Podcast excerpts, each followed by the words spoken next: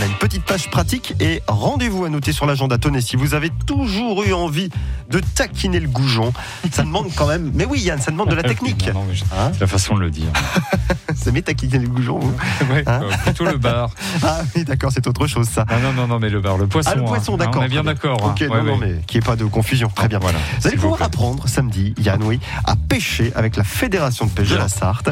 L'initiation aura lieu autour de l'étang de l'Arche de la Nature au Mans. Donc, on va vous apprendre les petits trucs, les astuces, les leurres pour attirer le poisson, l'équipement de base aussi. C'est gratuit, c'est ouvert à tous. Vous pouvez y aller en famille. Si vos enfants ont au minimum 8 ans, c'est l'âge minimum donc pour participer à cette activité.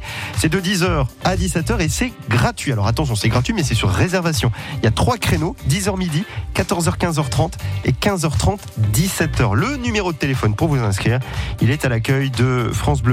N'hésitez pas à vous passer un petit coup de fil à, à Maya qui vous donnera toutes ces infos. Sinon, cette page pratique, vous la retrouvez en un petit clic sur FranceBleu.fr.